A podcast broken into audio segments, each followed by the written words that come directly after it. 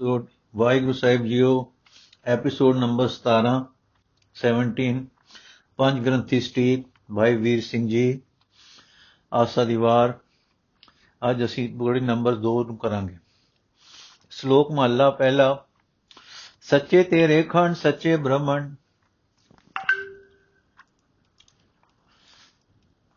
ਸੱਚੇ ਤੇਰੇ ਲੋ ਸੱਚੇ ਆਕਾਰ ਸੱਚੇ ਤੇਰੇ ਕਰਨੇ ਸਰਬ ਵਿਚਾਰ ਸੱਚਾ ਤੇਰਾ ਅਮਰ, ਸੱਚਾ ਦੀਵਾਨ ਸੱਚਾ ਤੇਰਾ ਹੁਕਮ, ਸੱਚਾ ਫਰਮਾਨ।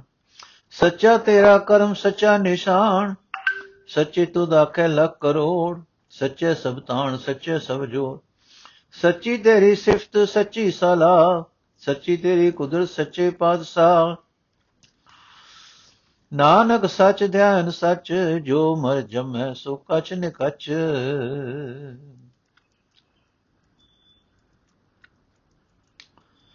ਉਹਦਾ ਅਰਥ ਹੈ ਜੀ हे ਵਾਹਿਗੁਰੂ, ਇਹ ਜੋ ਕੁਦਰਤ ਤੁਸਾਂ ਨੇ ਸਾਜੀ ਹੈ, ਇਸ ਵਿੱਚ ਜੋ ਰਚੇ ਗਏ ਸਮਾਨ ਦਿਸ ਰਹੇ ਹਨ, ਉਹ ਤੇਰੇ ਰਚੇ ਹੋਏ ਹੋਣ ਕਰਕੇ ਤੇ ਤੇਰੇ ਆਸਰੇ ਕਾਇਮ ਹੋਣ ਕਰਕੇ ਸੱਚੇ ਹਨ।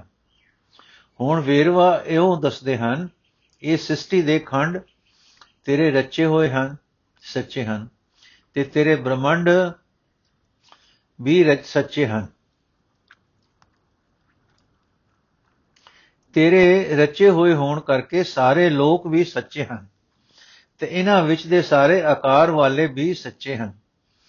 ਕਿਉਂਕਿ ਤੇਰੇ ਉਹ ਸਾਰੇ ਵਿਚਾਰ ਜਿਨ੍ਹਾਂ ਨਾਲ ਤੂੰ ਇਹ ਸਾਰੇ ਕੋਤਕ ਕੀਤੇ ਹਨ, ਸੱਚੇ ਹਨ, ਸੋ ਤੇਰੇ ਇਹ ਕੀਤੇ ਹੋਏ ਵੀ ਸਭ ਸੱਚੇ ਹਨ। ਤੇਰਾ ਦਰਬਾਰ ਸੱਚਾ ਹੈ ਤੇ ਤੇਰੀ ਆਪਣੀ ਰਚੀ ਹੋਈ ਰਚੀ ਨੂੰ ਪ੍ਰਬੰਧ ਵਿੱਚ ਤੋਰਨ ਲਈ ਤੇਰਾ ਅਮਰ ਵੀ ਸੱਚਾ ਹੈ। ਤੇਰਾ ਹੁਕਮ ਵੀ ਸੱਚ ਹੈ, ਤੇਰਾ ਫਰਮਾਨ ਵੀ ਸੱਚਾ ਹੈ। ਜੀਵਾਂ ਤੇ ਤੇਰਾ ਪ੍ਰਸਾਦ, ਅਰਥਾਤ ਤੇਰਾ ਫਜ਼ਲ ਸੱਚਾ ਹੈ, ਇਹ ਨਿਸ਼ਾਨ ਸੱਚ, ਸੱਚਾ ਹੈ, ਜਿਸ ਨਾਲ ਜੀਵਾਂ ਨੇ ਬਚਣਾ ਹੈ। ਉਹ ਲੋਕਾਂ, ਉਹ ਲੱਖਾਂ ਕਰੋੜਾਂ ਵੀ ਸੱਚੇ ਹਨ, ਜੋ ਤੈਨੂੰ ਆਖਦੇ ਸਿਮਰਦੇ ਹਨ। ਇਹ ਸਾਰੇ ਹੀ ਸੱਚੇ ਹਨ, ਪਰ ਤੇਰੇ ਤਾਣ ਕਰਕੇ ਤੇ ਤੇਰੇ ਸਾਰੇ ਹੀ ਸੱਚੇ ਹਨ। ਫਿਰ, ਪਰ ਤੇਰੇ ਜ਼ੋਰ ਕਰਕੇ। ਇਹ ਸਾਰੇ ਹੀ ਸੱਚੇ ਹਨ, ਪਰ ਤੇਰੇ ਤਾਣ ਕਰਕੇ। ਸਾਰੇ ਹੀ ਸੱਚੇ ਹਨ, ਪਰ ਤੇਰੇ ਜ਼ੋਰ ਕਰਕੇ। हे ਕਰਤਾ, ਤੇਰੀ ਸਿਫਤ ਸੱਚੀ ਹੈ ਤੇ ਤੇਰੀ ਸਲਾਹ ਸੱਚੀ ਹੈ। ਇਉਂ ਹੈ ਇਉਂ ਹੈ ਸੱਚੇ ਪਾਤਸ਼ਾਹ ਤੇਰੀ ਕੁਦਰਤ ਵੀ ਸੱਚੀ ਹੈ। ਇਹ ਸਾਰੇ ਸੱਚ ਦੇ ਜ਼ੋਰ ਤੇ ਤਾਣ ਆਸ਼ਰਿਤ ਹੋਣ ਕਰਕੇ ਸੱਚੇ ਹਨ। ਪਰ ਇਹਨਾਂ ਸੱਚਿਆਂ ਦਾ ਆਧਾਰ ਸੱਚ ਜਾਂ ਸੱਚ ਦਾ ਸੱਚ ਤੂੰ ਆਪ ਹੈ। ਇਹ ਨਾਨਕ, ਜੋ ਇਸ ਸੱਚ ਨੂੰ ਧਿਆਉਂਦੇ ਹਨ, ਉਹ ਇਸ ਸੱਚ ਨੂੰ ਪ੍ਰਾਪਤ ਹੋ ਕੇ ਸਤਿਅ ਸਰੂਪ ਹੋ ਜਾਂਦੇ ਹਨ।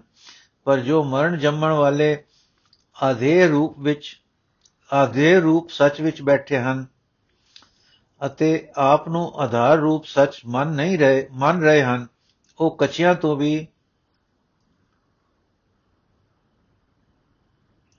ਅਤੇ ਆਪ ਨੂੰ ਆਧਾਰ ਰੂਪ ਸੱਚ ਮੰਨ ਰਹੇ ਹਨ। ਉਹ ਕੱਚਿਆਂ ਤੋਂ ਵੀ ਕੱਚੇ ਹਨ, ਕਿਉਂਕਿ ਉਹਨਾਂ ਦੀ ਮੰਨਤ ਅਸਤ ਹੈ।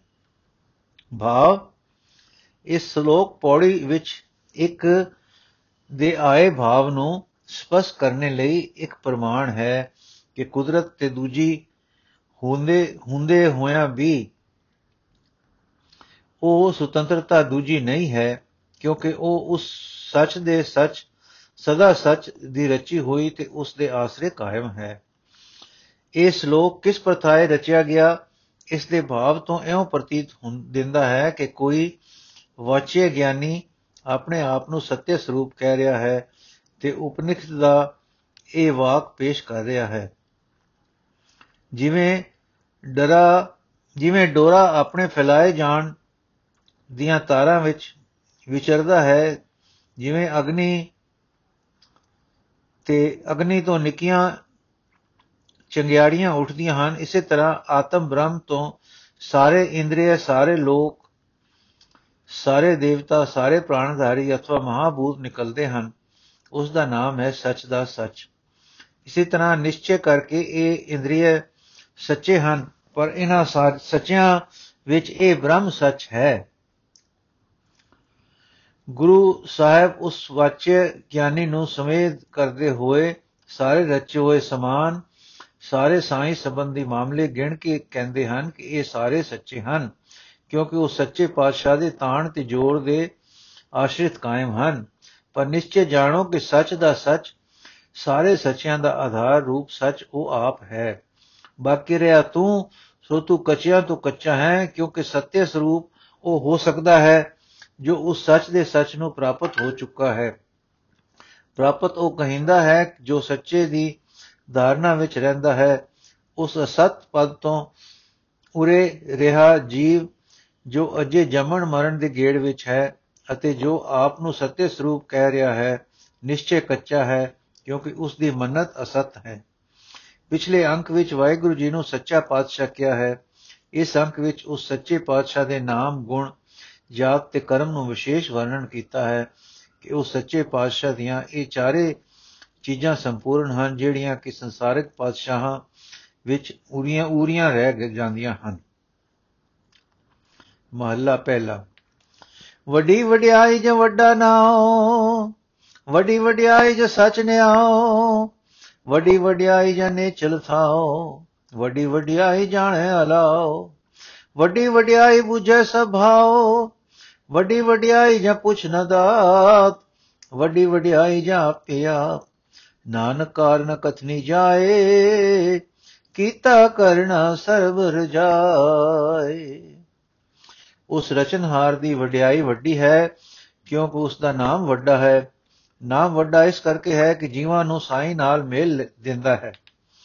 ਫਿਰ ਉਸ ਦੀ ਵਡਿਆਈ ਇਸ ਕਰਕੇ ਵੀ ਵੱਡੀ ਹੈ ਕਿ ਉਸ ਦਾ ਨਿਆਂ ਸੱਚਾ ਹੈ। ਉਸ ਦੀ ਵਡਿਆਈ ਵੱਡੀ ਹੈ ਕਿ ਉਸ ਦਾ ਆਸਣ ਅਟਲ ਹੈ।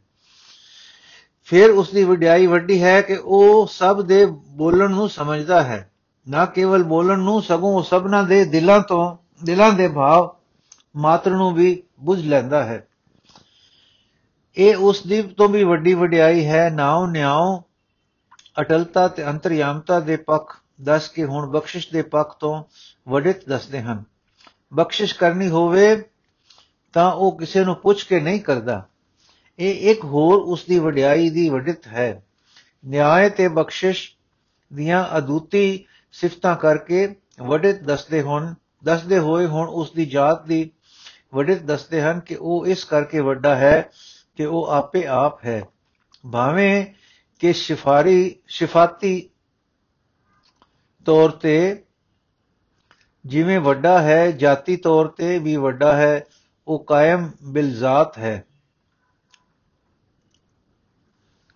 ਭਾਵੇਂ ਕਿ ਇਹ ਸਿਫਾਤੀ ਭਾਵੇਂ ਕਿ ਸਿਫਾਤੀ ਤੌਰ ਤੇ ਜਿਵੇਂ ਵੱਡਾ ਹੈ ਜਾਤੀ ਤੌਰ ਤੇ ਜਾਤੀ ਤੌਰ ਭਾਵੇਂ ਕਿ ਸਿਫਾਤੀ ਤੌਰ ਤੇ ਜਿਵੇਂ ਵੱਡਾ ਹੈ ਜਾਤੀ ਤੌਰ ਤੇ, ਵੀ ਵੱਡਾ ਹੈ, ਉਹ ਕਾਇਮ ਬਿਲਾਤ ਹੈ, ਬਿਲਜਾਤ ਹੈ।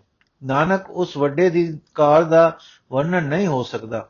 ਜੋ ਉਸਨੇ ਕੀਤਾ ਹੈ ਤੇ ਜੋ ਉਸਨੇ ਕਰਨਾ ਹੈ, ਸਭ ਉਸ ਦੀ ਆਪਣੀ ਰਜ਼ਾ ਮਰਜ਼ੀ ਦੇ ਅਧੀਨ ਹੈ। ਕਰਤਾਰ ਪੂਰਨ ਹੈ, ਜੋ ਕੁਝ ਉਹ ਕਰਦਾ ਹੈ, ਉਹ ਵੀ ਪੂਰਨ ਹੁੰਦਾ ਹੈ। ਪੂਰੇ ਕਾ ਕੀਆ ਸਭ ਕੁਝ ਪੂਰਾ ਘਟ ਵਧ ਕਿਛ ਨਾਹੀ ਮਹੱਲਾ ਦੂਜਾ ਇਹ ਜਗ ਸੱਚੇ ਕੀ ਹੈ ਕੋਠੜੀ ਸੱਚੇ ਕਾ ਵਿਚਵਾਸ ਇਕ ਨਾ ਹੁਕਮ ਸਮਾਏ ਲੈ ਇਕ ਨਾ ਹੁਕਮੇ ਕਰੇ ਵਿਨਾਸ਼ ਇਕ ਨਾ ਬਾਣੇ ਕੱਢ ਲੈ ਇਕ ਨਾ ਮਾਇਆ ਵਿੱਚ ਨਿਵਾਸ ਇਹ ਵੀ ਆਖ ਨ ਜਾਪਈ ਜੇ ਕਿਸੇ ਆਣੇ ਰਾਸ ਨਾਨਕ ਗੁਰਮੁਖ ਜਾਣੀਏ ਜਾਂ ਕੋ ਆਪ ਕਰੇ ਪਰਗਾਸ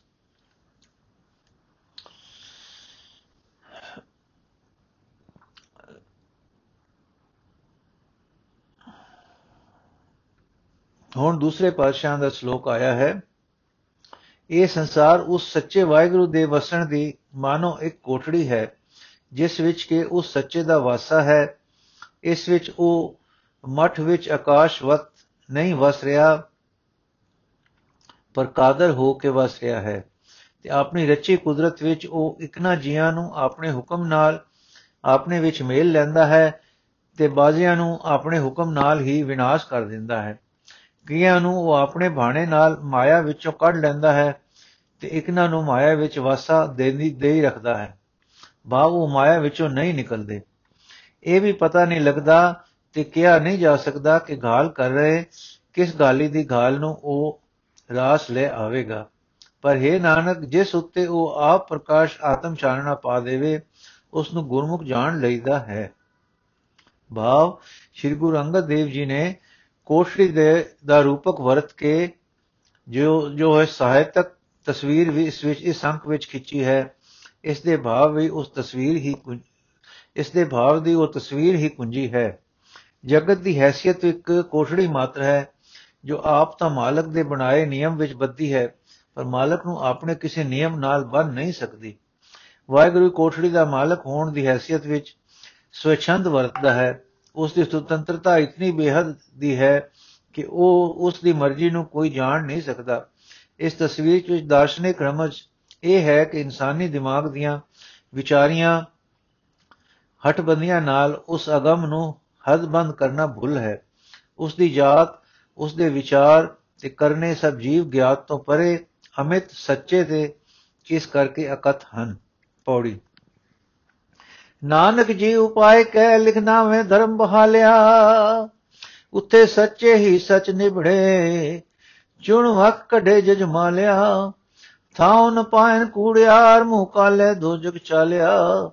ਤੇਰੇ ਨਾਏ ਰਤੇ ਸੇ ਜਿਣ ਗਏ, ਹਾਰ ਗਏ ਸੇ ਠੱਗਣ ਵਾਲਿਆ।